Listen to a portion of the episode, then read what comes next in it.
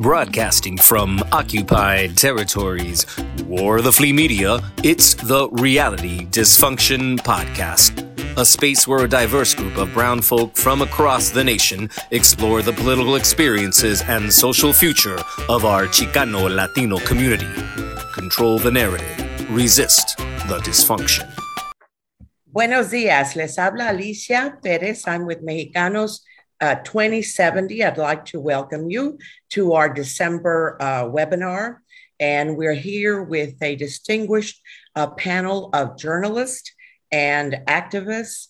You know, uh, the mass media is very important, it's vital to a democracy.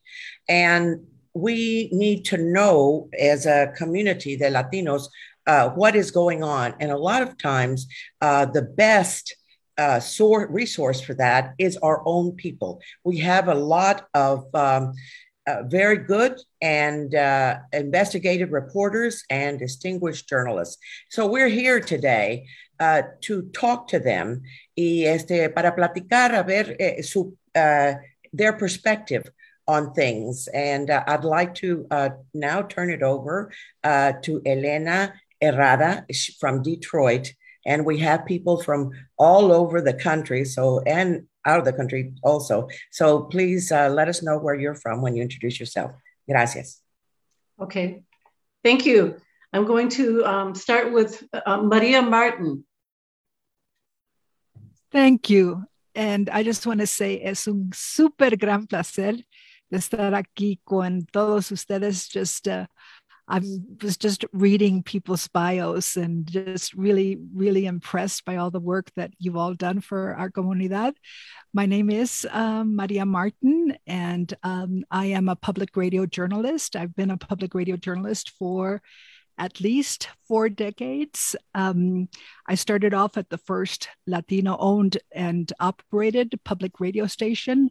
Uh, that was KBBF in Santa Rosa, California in 1975 and um, so then from from there it's uh, worked at many stations many projects national public radio. I began the um, uh, program that became npr's latino usa and is now latino usa uh, uh, owned and operated by the futuro group in in New York. It's been on the air for almost 30 years now.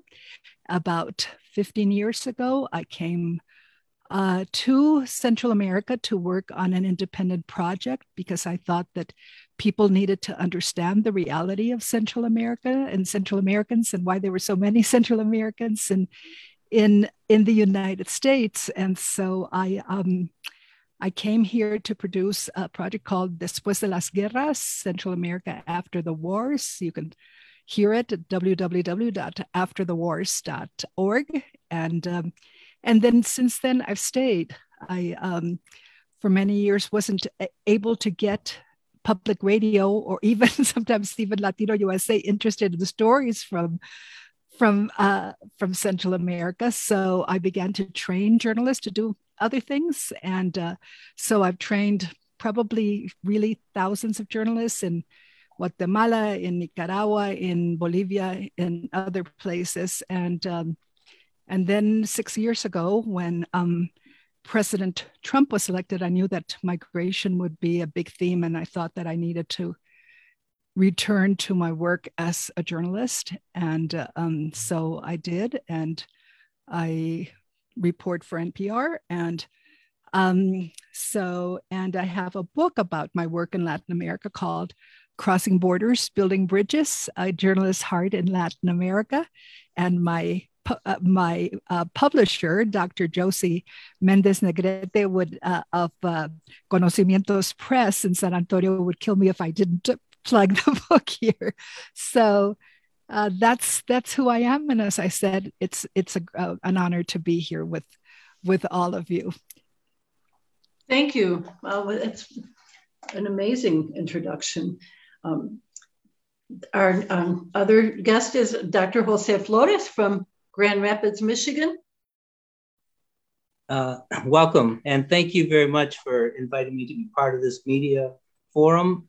Uh, I'm very honored to be part of the group and uh, very impressed by uh, certainly all of my colleagues who are who are joined here in the Zoom conference.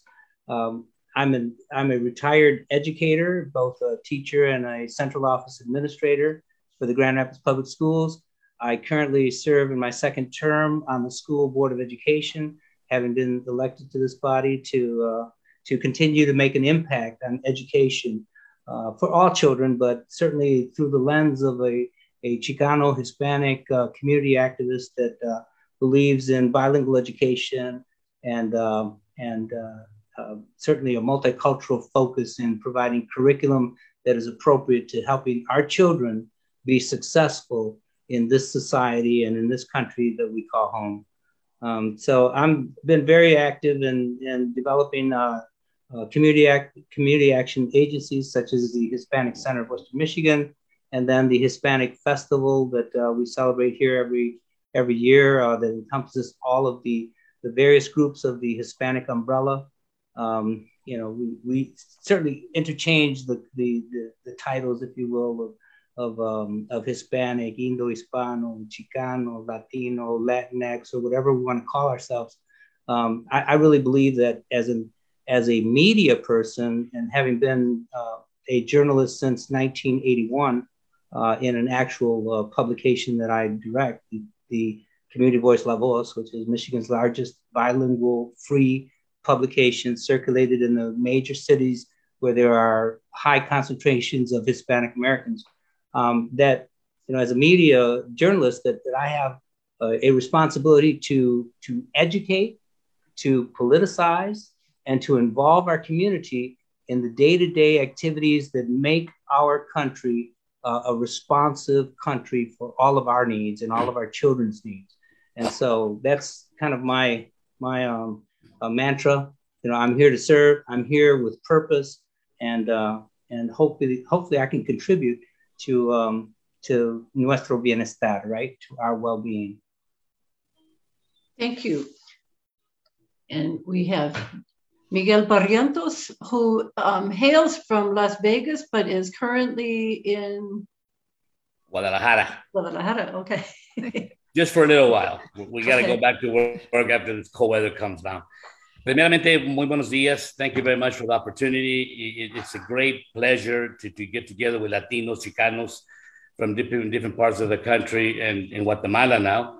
Este, involving a situation that we can see, we, we see loopholes that we can maybe try to fill to advance our raza to the, to the next generation. And, and I admire the people who are on the, on the forum here. It's all power here we have here, people are looking at today my name is Miguel Barrientos. Uh, I was born in Brownsville, Texas. Uh, my father is from uh, Matamoros, from uh, Tamaulipas. We moved to California in 1964. I was still a little kid. And uh, my father got involved with the uh, Cesar Chavez Union, the UFW, back in the late 60s, early 70s. And my life has been very much involved around that when I was growing up, around going to the meetings. In those days, the meetings were at houses or at the churches and uh, it was great gatherings and i would see how they would do things to advance our people because you know for those of you the history about cesar chavez the early fights where we didn't have water or restaurants up there at the work you know como animales so that, that that was part of a big change in those days and it was the chicano movement who made that happen in the fields uh, with cesar chavez and all the workers and everybody else so that generated a spirit in me to continue the struggle uh, when I went into school, este, I saw some issues. It was different. Uh, they didn't really like us. Uh, uh, it, it, was harder in that aspect uh, because we didn't have the Chicanos or somebody in the front, I mean, opening more doors for us to, to, to move forward until the UFW started getting, getting some strength.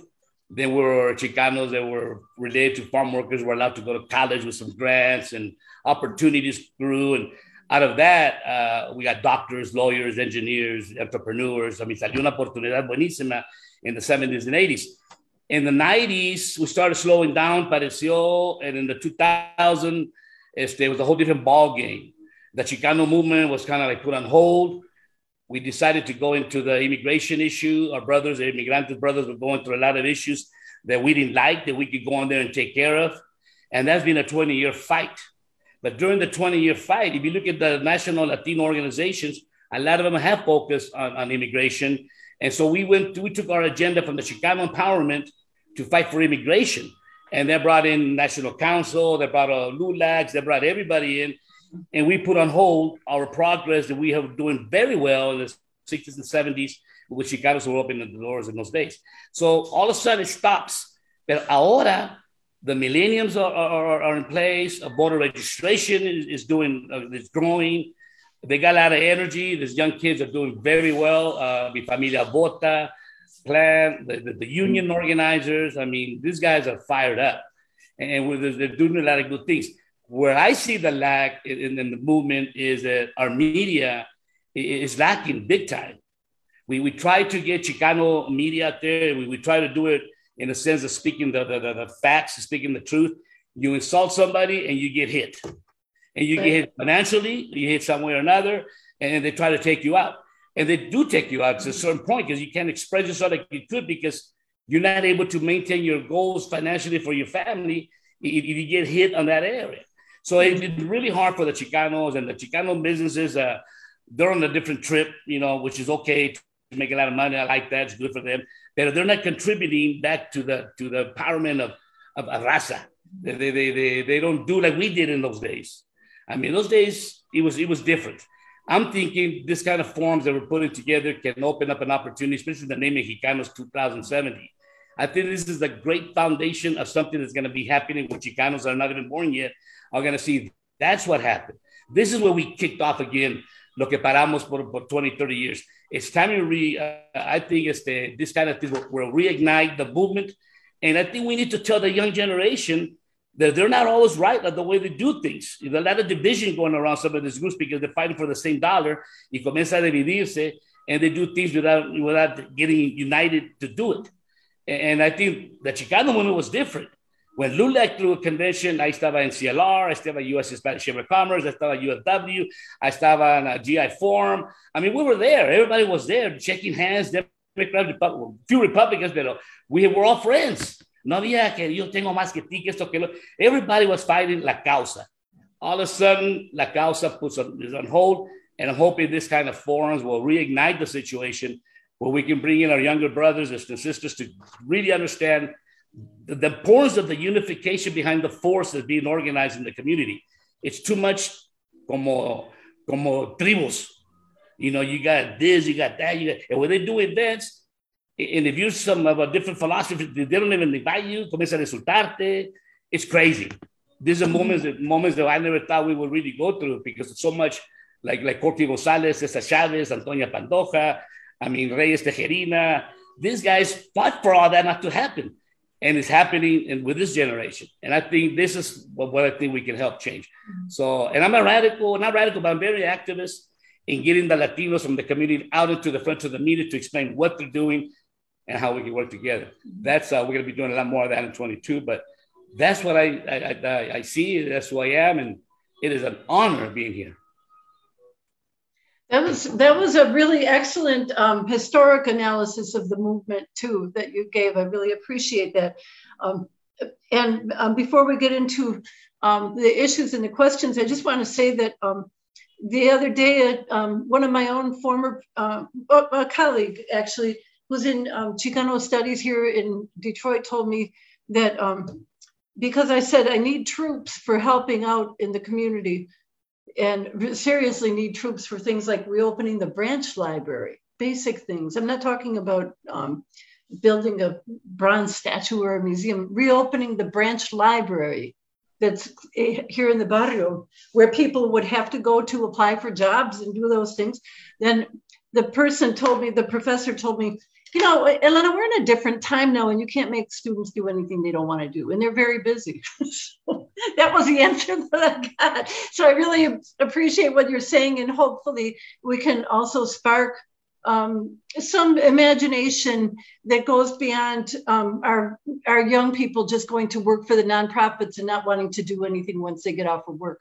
So I really appreciate that. So um, from that point, is do we want to um, take some comments. That's Maria. Um, I just had a question that came out of listening to to all of you, Elena and uh, Dr. Flores, and Miguel, you know, I, I used to live in uh, Las Vegas a long time ago in, in my late teens and early early 20s and just to see the the you know what has happened in terms of Las Vegas and the Latino presence. So I've been I won't say totally away from uh, from the U.S., but I have been based mostly in Central America for the last um, since I left Latino USA some 17 years ago, and so uh, it's very exciting for me to hear what you're saying. Mm-hmm. And so let me uh, pose a question to to to all of you, um, because you're so plugged in. And 2020 was supposed to be, you know, the year of racial reckoning, right? And so we mm-hmm. heard a lot about uh, Black Lives Matter and um, and uh, you know the need for uh, for America to start looking at itself. And so I am wondering from each of your perspectives, where do you see Latinos fitting or in this conversation? You know, have our voices been heard? Do you think? I'll start with um, Dr. Dr. Flores. You know, I, I um, I'm certainly impressed with what uh, Miguel Barrientos uh, had to share about the history of Chicano involvement and La Causa and, and working with Cesar Chavez and, and uh, La Huelga and, and all of the movements that, that we participated in throughout those decades of activism.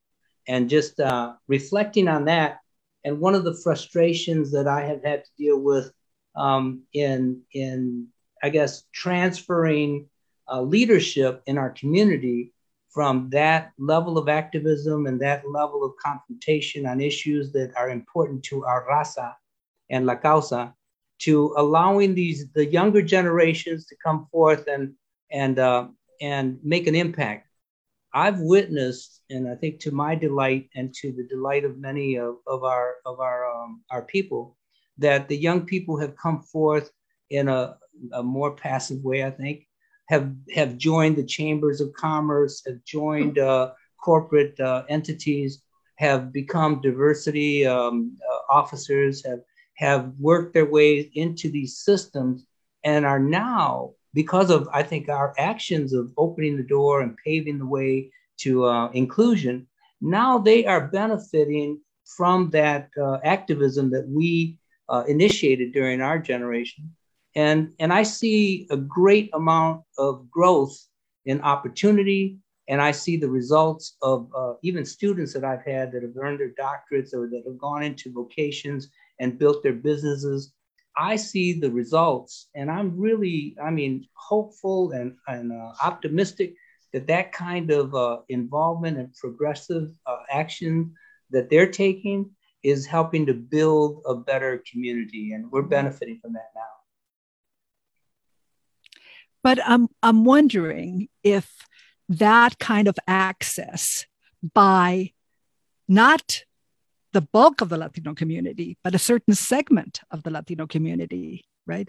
If it has benefited everyone, if the Latino voices and the issues that are important to us in terms of you know greater access to education and health statistics and um, lack of discrimination and understanding of of the migrant experience has that translated to to a conversation in the mainstream media in the media that is not only the community media but that's that's that's that's my question to to you beyond what what we have achieved and so many young people have achieved you know, I agree with you that that the media has to be made responsible to promoting the positives of our of our movement and our people.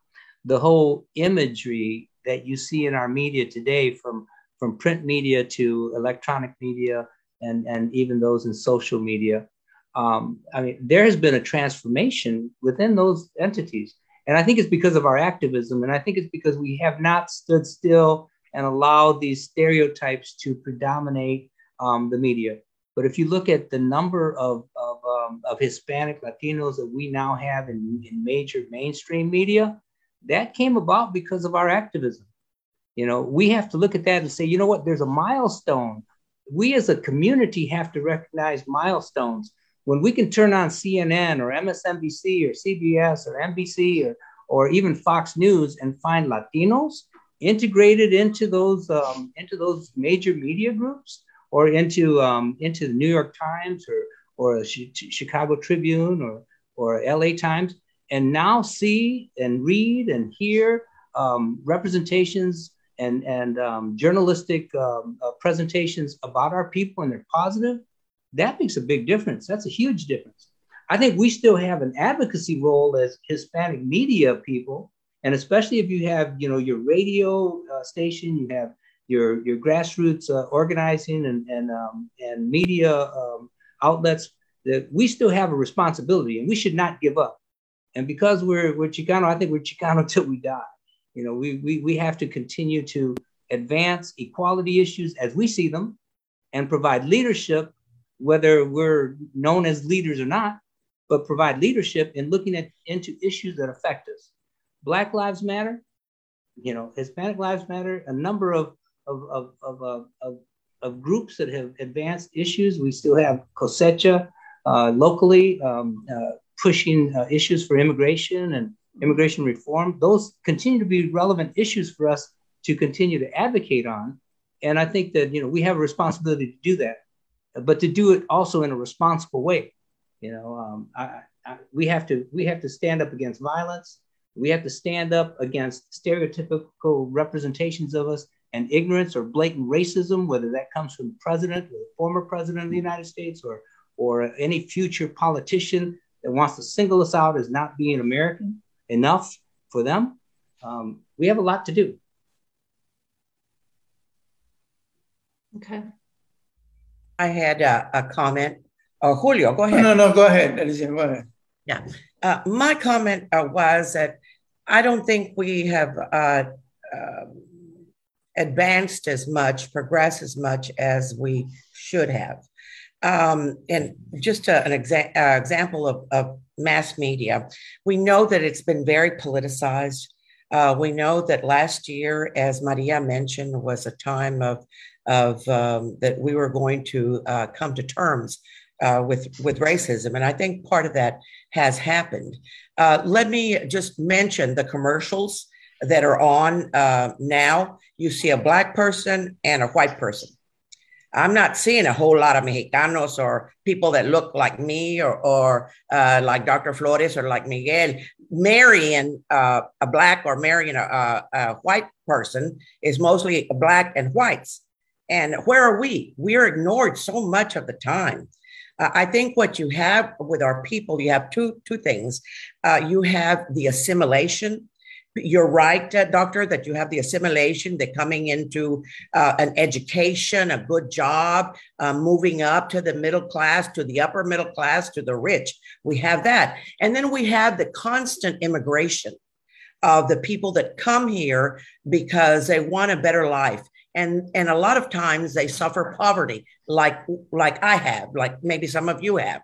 They suffer a poverty. And in that strata we know that there's not health care we know that um, eh, they do get their news from the radio because they don't they're working so much of the time they don't have time to, to sit down and watch television. So they get it through radio they get it through newspaper and um, i think we need a lot more work focused in in that and appreciate how different uh, we are because a lot of us have, have been here since the treaty of guadalupe hidalgo and some of the people they're still coming so we have to uh, not forget ¿verdad? Que, que tenemos hermanos y hermanas uh, que todavía siguen en la pobreza y tenemos que, uh, que luchar uh, for their education and their um, also enriching through education and through being in the United States for a while, their kids will see that that assimilation. And their grandkids maybe they won't even speak spanish but i think there's an appreciation for the different stratas that that we occupy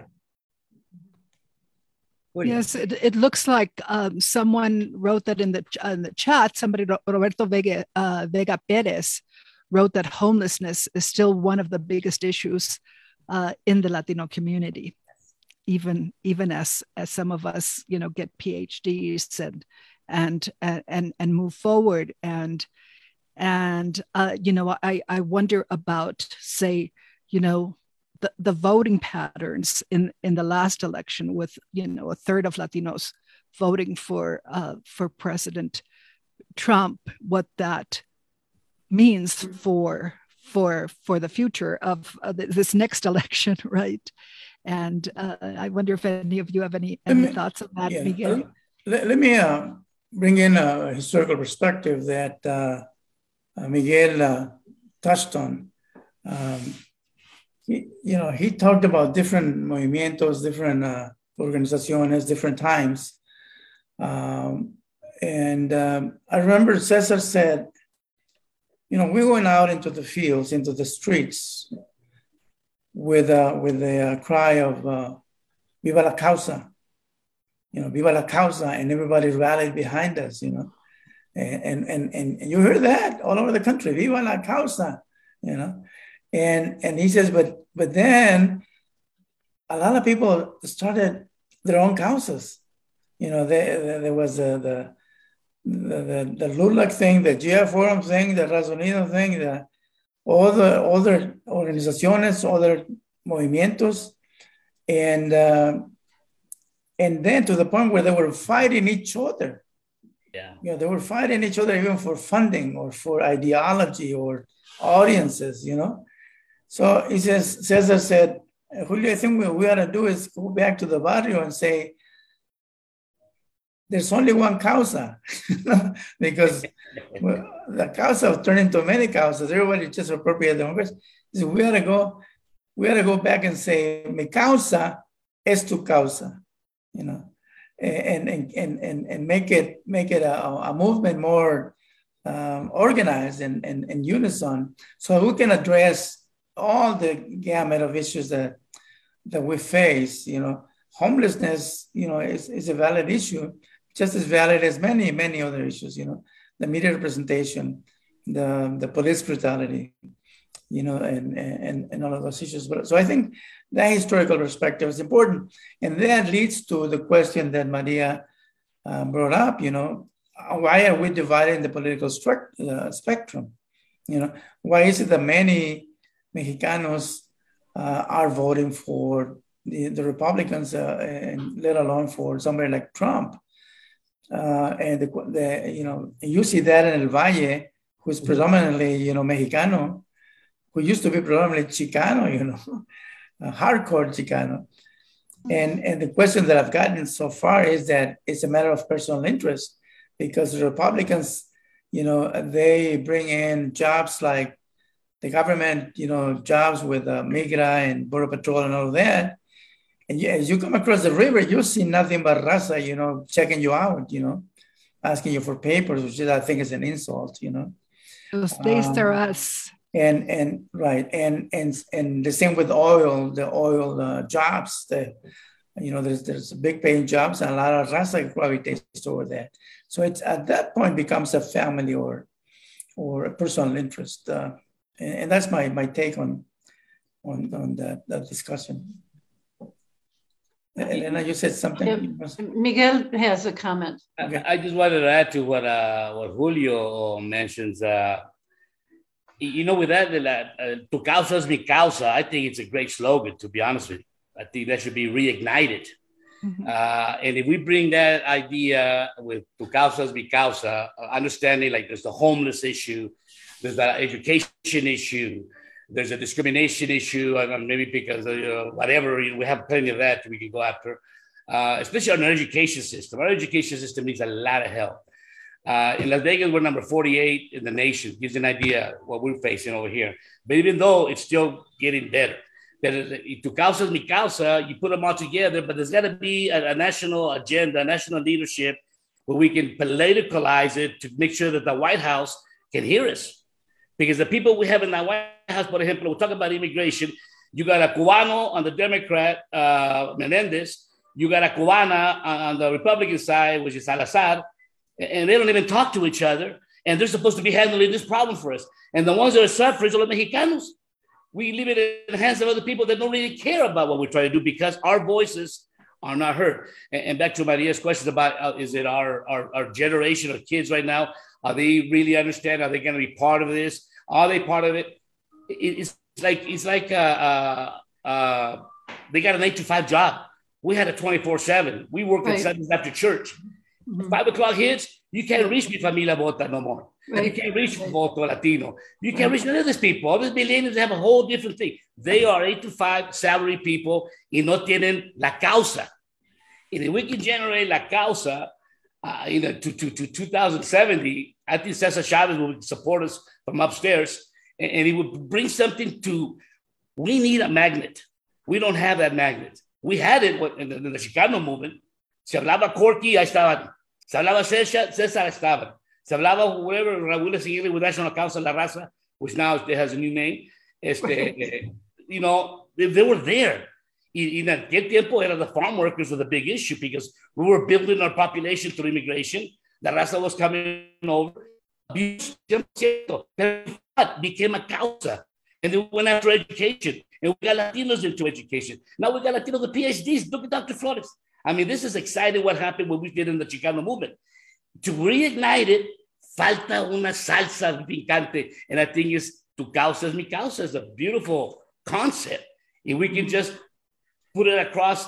And, remember, in those days, we didn't have internet. We didn't have, we had flyers right. and some Chicano newspapers were very effective in those days. Mm-hmm. And that was our communication.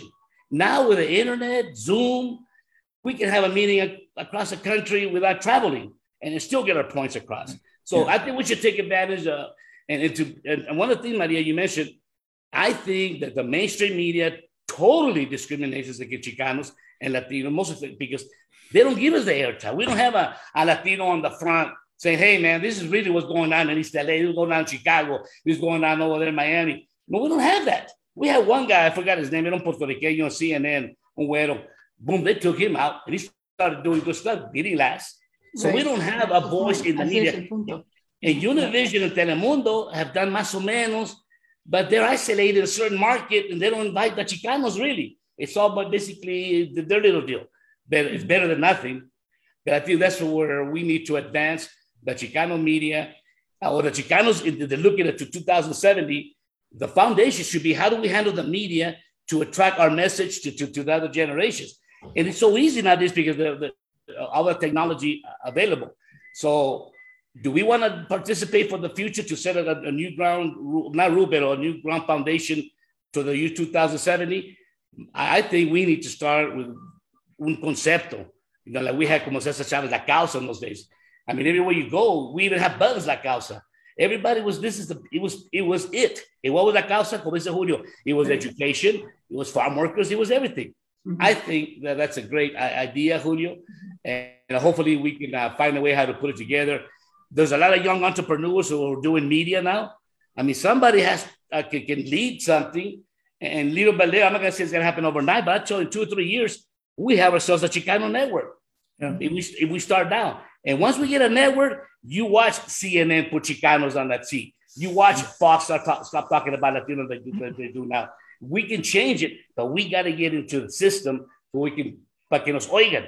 They're not. We got to be together. We got to be together. We, we that's why. Mm-hmm. Exactly. So that I agree with you that mi causa es tu causa is is a wonderful lemma uh, one of our participants, Manuel Samarripa, says that Mexican descent folks in the US are both the oldest and the newest group of immigrants. So, what Absolutely. a wonderful uh, I, I concept to start a conversation because this is this is what happens i think when you're talking about the the 30% and and and and the 70% uh, of uh, of latinos on on two sides that one is certainly the religious, the abortion issue, but more right. than that, it's it's the it's an immigrant issue that that where they tend to you know divide and conquer. And yeah. and then there is our own tendency right to also um, not kind of be solidario with the with with one another And we really have to do a, a big examination of that mm-hmm. and when when we're talking about the media and uh, someone mentioned yes we see all of these faces but you know i talked to to my friends who work for the ap who work for axios who work for for um, NBC where they do have like a Latino cosa, right? But they said, you know, it, it's so hard when we're trying to say this should also be on the business uh, uh desk or this, you know, we should be be doing this. So in terms of power, real power, you know, in the mainstream media structure and and reaching that, although we have you know people in there now very different from 1975 when i started that that is still a mountain to climb. But we, we but we have that technology to make it easier and, impossible nowadays. Yeah. Mm-hmm. One of one of the things that uh, that I found interesting talking to a friend of mine from uh, from uh, Houston as, a, as an activist from Houston, Lupe Cáceres, he says the best thing that happened to us was the, the, the internet the social media because we can do anything, anywhere, about anything to anybody. But you know, we've seen the the, the drawbacks of, of social media. I mean, it's, it's, oh, yes. it's extremely um, you know out of control. You know, and it's difficult to unravel or understand what what the message is or who, where is it going to. And he says, well, that is each of us uh, responsibility. You know, we have to we have to ¿cómo se llama? Este, um, uh, try to understand what is propaganda, what is real, what's not real.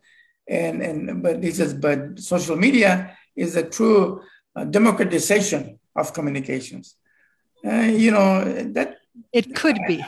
It, it could be. I, I lean more towards uh, what Miguel says. You know, let's let's do a Chicano network or, or a communications network de la raza. You know, uh, because we're not talking about Chicanos being different, better, or worse than the rest of the demographic groups in our community, you know.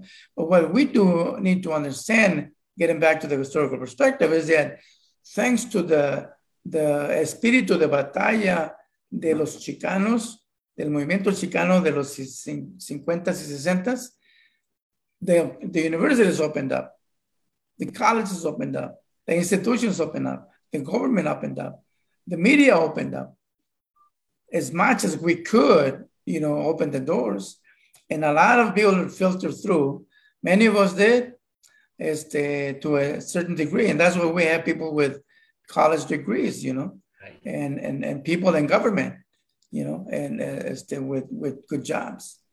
Uh, so, but so let's, let's not talk about uh, the, I mean, let's recognize the Chicano movement push but also let's let's use that as a as a model for the entire community to do that now with one causa. Let me piggyback on that. You know, um, I want to I want you to to um, understand my comments that we have progressed because of our activism. We created um, uh, uh, the opportunities for the current uh, young people who are who are earning their degrees and becoming part of the American mainstream, and who, to some degree, identify with where they came from, and that's important. And that progress has to be measured. The, the fact that that 71% of our of our U.S. population uh, speak English and function in English, that only about 20% or so um, are totally dependent on Spanish. Um, our population is very much engaged in assimilation. One generation passes, 50% of the language is lost. The culture's still there. Two generations pass, and 25% more of, of the, of the um, recognition of language skills in, in, in the native language are lost. So these, these young people are, are being besieged with the influence of, of assimilation to the degree that they really don't totally identify with what La Causa is or what, with what activism is. And they need leadership in that respect. We need to have a national agenda. We need to, to focus in on what it is it, that it means for us in modern days to to be activists and be uh, be oriented toward uh, uh, the progress of our people. If you want to identify our people as as uh, as the Hispanic umbrella, then we need to make sure that we are providing that kind of um, insertion into into uh, the national uh, agenda or, or national dialogue about our issues. So we need to know what our issues are. If we could choose five issues voter registration, uh, voter participation, and anti uh, voter suppression, and affiliation with parties that, that represent our interests. You know, Republicans are reaching out to Hispanics, Democrats are reaching out to Hispanics, but none of them are spending big money with our with our exactly. media, with with uh, indigenous, um, uh, Chicano, Hispanic, Latino uh, media. They're not spending the money with us. Yeah. And so somehow we have to forge out a living in this uh, imbalance of, of the lack of resources and our wantingness to advance these issues without offending people. You know, can I add that to Dr. Flores? Yes, sir. You hit the nail right on the head, como dicen los güeros, ¿no? That's a true fact. When you got a, a, Chicano movement moving forward, especially Latinos in the media, and you go to the campaigns when the, before the elections, todos están llamando, hey, I'm doing this, I'm doing that, ponme la tosita, I'm doing all this free stuff. Y vienen las elecciones. I mean, they're talking about Senator Reyes has six million dollars. You go in there with a little little proposal, 30, 40,000. Ah, no, no, no me como, no, qué bárbaro, no, no, ¿dónde voy a sacar ese dinero? I just saw you got six million bucks. The problem we see there, carnal, is that the Chicanos or Latinos, whatever you call them, they're, they're inside those campaigns they don't have what it takes to make that move. Right. If I was in a campaign adentro next to the candidate, you know what, Vato? You want to win? You better really, really put some money in the Latino. If you got six million, give me at least one million to start. A ver qué vamos a hacer. We'll increase voter registration. We'll do everything We'll be like the good old days. Pero no quieren. Y, y, y si no les pagas ahora, nobody has to go work. Like, no, we didn't, we didn't get paid to be volunteer. Pero cuando sacaran la nueva ley, the 1055, whatever they call it, 15 bucks an hour or no trabajo. Don't ask me to go knocking doors. So se acabó eso. So, but, but with technology and all that, we, we can replace that, but we still need the funding. And the campaigns are not doing it because los mismos Latinos who are inside are blocking us from, from getting some of the real money. Look at the Latinos in the Republican Party in Washington. I mean, un dólar no sueltan a, la, a los chicanos, a, a, los latinos de Las Vegas. Not one dollar. You have to talk about Latinos, que esto, que el otro. Put your money where your mouth is. Let's build the empowerment. You want Latinos to go to the party? Give me an agenda, give me a platform that we can deal with, and let's go after. But give me some money to go make it work.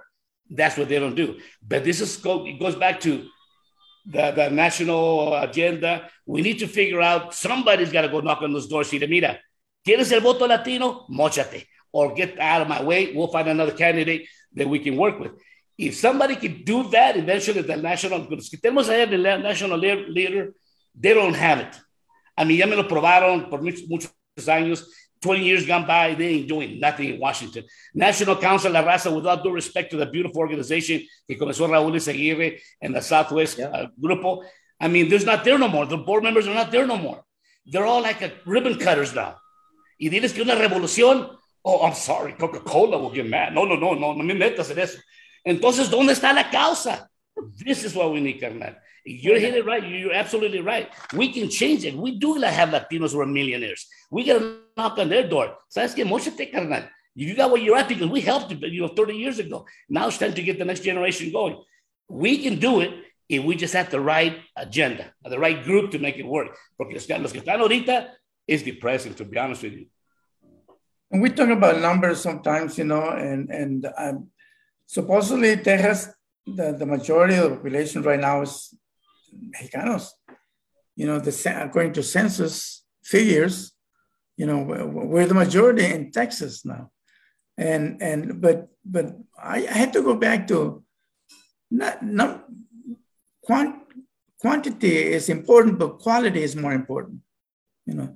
Yeah, I mean, Julio, if I can, I'm just reminded of something that the late Willie Velasquez says that mm-hmm. it's not, it wasn't so important to have a Latino in office or in this position, etc. It's what kind of Latinos. Thank he you. would say, What kind of Mexicanos are we electing? You know, Mhm. because and and Yeah. and and so it's it's it's not just numbers, it's not just quantity, como dice Julio. It's it's quality. Yeah. It's We quality. yeah, we I spent uh, many many years in the Midwest, and um, and people used to talk about look at California, vato, look at uh, Colorado, look at Texas. You know, ahí está la raza, ahí está la gente. But then you go to Texas, and, and there isn't really much going on in some parts of Texas or California. What's your experience, Alicia, being, being from Austin? Well, from uh, from Austin, uh, we have a very healthy and uh, what they call they call us leftist radicals, but of course, you know they, we're almost communists and this and that. They're the ones that are, that are like that. They're the ones that are authoritarian, not us. Um, so we have a very healthy uh, Latino community in Austin. Um, es, uh, todos nos conocemos mucho, and like I said, there is people that have been here for generations, tejanos, you know, desde antes que, que that um, uh, that it was part of the United States, and then we also have uh, uh, the uh, the immigrants. So um, we have a, a, mix, and I think that uh, not letting people forget, especially those that are very comfortable, uh, that at one time they were at the bottom of the of the totem pole too. Mm-hmm and uh, it you know it takes generations almost to uh, to uh, grow up but i think we need to include them porque pues como dice miguel también son de los que tienen eh, la lana. And mm. um, they need to give back to the community. And we need to require um, not only the democrats and the republicans uh, both uh, uh, the republican party i don't know right now it's kind of lost but certainly the, the democrats not to forget us. And we need to, 22 and 24, very important years, very important years uh, for us and for our rights uh, as Americans. And so we are going to need to have, a big push to uh, register and to get the vote out next year uh, so that we maintain the House and maybe we can win the, win the Senate. And then the year after, para que no nos regresen a ese loco, I'm sorry, loco de, de Trump. Mm-hmm. That, that, I have a question for Alicia. Sorry. Do you want to go for, uh, first, Miguel? No, no, go ahead. Go ahead. I just had a quick question for Alicia since she's from Austin and, and um, there's a young woman, a Latina public radio person, Joy Diaz, and she's running for for governor with no backing from either party. She says, "Why do why do you know Latinos have to wait to get you know tapped here? I'm I have something to say. I think I have something to contribute. I want to go for it. I Absolutely. wonder what you thought about that, uh, Alicia." I, I think that that's courageous of her, porque no hay, you know, no, ahorita no, ni en el Democrat Party ni en el, Repu- en el Republican Party, we don't have the um, uh, representation. You know, in the Republican Party, we have uh, um, el hijo de, uh, del gobernador de Bush. We have him um, here. And, uh, but he's, you know, he's totally assimilated and, uh, for as as bad as Trump was to his family, um, I, I, don't see a whole lot of Latino en él, un, orgullo, ¿verdad? Que tiene, no, no parece porque este, he's uh, treated Trump very, very well. And so for me, that, you know, that's a, not a good sign. And on the Democrats, we also don't have uh, the representation uh, that we would, we would like. So I think that Ms. Diaz doing that um, at, least shows that we're alive and well, uh, that there is someone that wants to, that is willing to go to the forefront. Uh, it's like Miguel said, en un tiempo tuvimos a Reies Tijerina, tuvimos a César Chávez, tuvimos a Jorge González, uh, tuvimos a este, Willy Velázquez, tuvimos a Ramsey Muñiz, tuvimos a muchos en esa, en esa temporada. So we have to, again, you know, go out and, and look who's going to be the next generation of, of Reies Tijerina. Unos, unos muy radicales, u otros más como Dr. Hector Garcia, more, you know, American, but you need that radical uh, piece of it because I don't think that Martin Luther King could have gone as far if it had not uh, been for Malcolm X. You know, Right. it has to be a little bit of, of that, you know, to bring people more to the middle. And we need that in, in, um, in our community. you know the the uh, the issue of community you know is is so important because everybody has a has their own definition.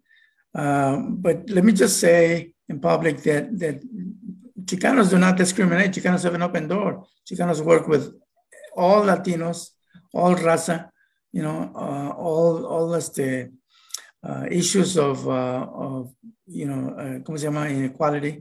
And and and a good example is, is Elena in Detroit because Elena, you know, she's, she's a pure hardcore Chicana, pero she uh, she works with a lot of people from Central America, ¿no? Uh, mucha raza de. Yo trabajé con ella y teníamos una organización para inmigrantes de América de América Central. You want to talk about that, Elena? Yeah, um, Centro Obrero, that um, it got started um, right after the um, the big march of 2006. Has that produced any power in El Barrio, Elena? Um, well, you know, it actually um, doesn't exist in um, brick and mortar anymore, but um, um, a lot of the people got deported or left because you you couldn't make a living here. You know, it got real bad here, and if you didn't have any way of supporting yourself, people went somewhere else. I spent a lot of time over the years. Central Obrero became more Central Americans than Mexicans and Mexicans fared a lot better than Central Americans. They were a lot less poor, a lot less um, Needy. oppressed by ICE and everybody else. Central Americans were really under siege, and many of them have returned, and some have come back. And so, I actually, because of social media, um, you know, we can keep up with people now. The way before in the in the old days of our families, when somebody got deported, you just lost track of them. But um, so, but now that we're able to keep in touch with people, and I get calls from people in Guatemala asking for the whereabouts of somebody or if I can help sponsor somebody. These are people that, that from the mountains that can call on my phone and get in touch with. And to me, it's amazing to be able to um, make the network happen so that we can track somebody down who's in a detention, a child who's been been missing. We're in much better shape in that way. But um, there are many people from Guatemala here who who don't even speak Spanish. Like people who uh, speak their indigenous languages. And so there's a whole um, realm of people who very much live under the radar, completely live under the radar, who also um, don't want to get vaccinated and um, don't want to um, present themselves in the light of day because of the um, fear. the fear of being of being detained because there's so much at stake so much more at stake if you're central american than if you were mexican. You owe so much more money you had so much further to go. So i've learned the distinction over these years that um because we didn't really we didn't really know that many central americans all the way here on the northern border. We're right on the border of, of canada here. I can see the bridge out my window. So I think for Central Americans, I can't say that the situation is improving for them, um, but um, for Mexicans, it has. I think for Mexicans, it's been a lot easier, but for um, the poverty and the um, the level of fear of um, deportation and people also not being treated fairly at work is a ma- is a major um, issue still with and so when I say Centro Obrero still does exist, but it's kind of out of a little office at La Sed where I volunteer. Sometimes people will track me down. There's another group of people. We did it on a completely voluntary basis because the nonprofits and the ones that fund you um, ask for information that we wouldn't give. So um, we were able to just work out of our own um, out of our own personal resources, which are not, we're not rich people, but we, but we always add another cup of water to the soup. We're always able to um, let's say um, a, a, lot of what I do is to go to Chicago with people for the consulate because we don't have a um, Guatemalan consulate here. We don't have the Salvadoran consulate here in Detroit. We should have one, but we don't. So the the um, kind of work that we're doing, Julio, I would say that I do a lot of it on a very individual basis, and it's very much the, under the, the beauty. The beauty of uh, Centro Obrero and organizations like that across the country is is the development of social capital. Yes. You know, that, that we don't do it for individuals, but do it for the entire community. Having said that, you know, we only have about six minutes left. Can we go around and come up with a, an agenda or a plan or a mensaje para la gente que nos está escuchando? Maria? Did you say me? Oh, well, Maria. Uh-huh. Yeah. Elena, I'll, I'll let Elena go first.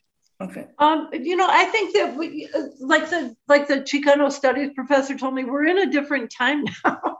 we're definitely in a different moment politically, and there are also there's layers and layers of um, people that come every decade who have different experiences, who come from different places in the global south. So we don't have a monolithic political agenda. Yeah there's a whole bunch of Mexicans, Chicanos, Mexicanos, Latinx, whatever you want to call them, that voted for Trump because they were told to from the pulpit.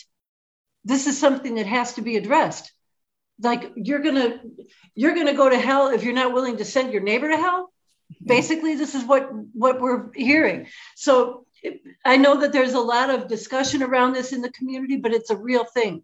The Catholic Church still has a thumb on the on the community. That's one thing.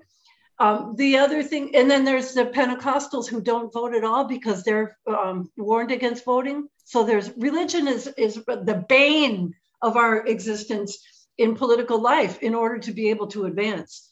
So I think um, coming up with a political, um, we, we should put out a call. We should definitely, and I saw that somebody on the chat said, let's have a symposium. We should put out a call at the moment that we can meet face to face in real life, maybe it is someplace in the Midwest, maybe we'll have some way of addressing and seeing each other because I do think that part of it is not being able to actually touch each other. Yeah. We got a couple of minutes. We've got a couple of minutes left. So who's next? I know, but I I would recommend that we um, put out some kind of a communication so that we can talk to each other because I didn't even know there was anybody running for governor in Texas. So some something like that, you know, raise it up and, and put out a call and see see how far we can get Thank starting you. now. I want to give my minute before we, we all have to go. I, I agree with with uh, with everybody. Uh, uh Dr. Flores, I think you're, you're right about the idea about a national uh, agenda. Mm-hmm. Este, comenzar otra vez de nuevo. Uh, I think we have the facilities to do it. We have the internet on our side. And I think there's a lot of money out there available también. Just, we just got to figure out how to get it to, to make it work. So my, my, my, my thing is, is that if we can set up some kind of a, um, uh, programa, mi causa es tu causa, una, una campaña que de quiera track other people. Because that's el, el hermano inmigrante depende de los chicanos to make it happen. That's the only way we, they're going to move this. The people we have right now, they're not really pushing it. We need to start pushing our agenda para que estos carajos que we elected, they hear us. They're not hearing us. We need to create, el hermano que maneja ahorita todos sus computers de todo esto, he'd be perfect for this, especially with la bandera de Chávez atrás. Listen, I think Mi Causa Tu Casa could be a, a platform that we can start building on and eventually grow from there. And what I would say, oh, oh, what I would say, Miguel, is that la unión está la fuerza and solidaridad support one another mm-hmm. oh, everybody when you when you hear a latino report uh, on on a channel you know and it's great right right to to, to them Go you know support one another y doctor, Dr. flores yes. dr yes. flores yes yeah i think i think that um, one we need to put agenda on our agenda is education e- equity and education for for chicano latinos uh, hispanics is for me number one Number two, I think we need to address the exploitation of immigrants. I think that um, unfortunately, many immigration attorneys have taken advantage of them. Yes. They're paying anywhere from 15,000 to 25,000 yes. just to walk them through an immigration court for voluntary deportation. I think that's outrageous. We yeah. need to challenge our, our, our uh, local attorneys that are doing immigration and make sure that they're uh, that they're helping to stop the exploitation. And then and we uh, need to then- hear from Alicia. Oh, go, I'm we sorry. need to Go hear ahead. from Alicia. Yeah.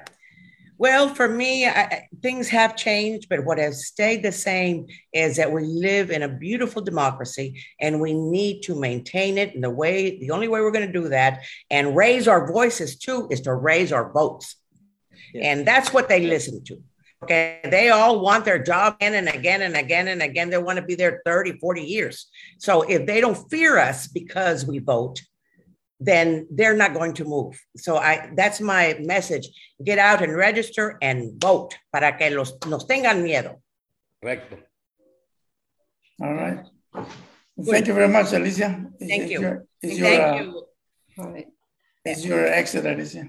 Yes, thank you. Okay, I want to thank each of our guests uh, that are with us today. Uh, a very intelligent and um, knowing, and I'm very, very impressed with uh, with each of you. Y que todavía tienen el corazón en la causa. Eso es lo bonito. Eso es lo bonito. I want to uh, say uh, thank you for everyone that has joined us in this webinar from Mexicanos 2070. We have webinars every month. In January, we have a another one the third Thursday of the month. And uh, I'd like to thank Julio for bringing this uh, uh, very uh, stellar um, panel together uh, and with us. And Julio, gracias. Do you have Yeah. uh, last words? Thank you, Alicia. We have uh, scheduled uh, a, a, a, a January webinar um, about the GI Forum, the, the revival of GI Forum. So um, stay tuned for, for that webinar. Thank you. Gracias. Y de parte de su amiga Alicia Pérez Hodge y de parte de Mexicanos 2070, nos vemos en enero. Chao. Luego. Gracias. Merry Christmas. Feliz No, no, Navidad. Right. Oh, no, no. Bye bye. Feliz Navidad a todos. This is the reality dysfunction.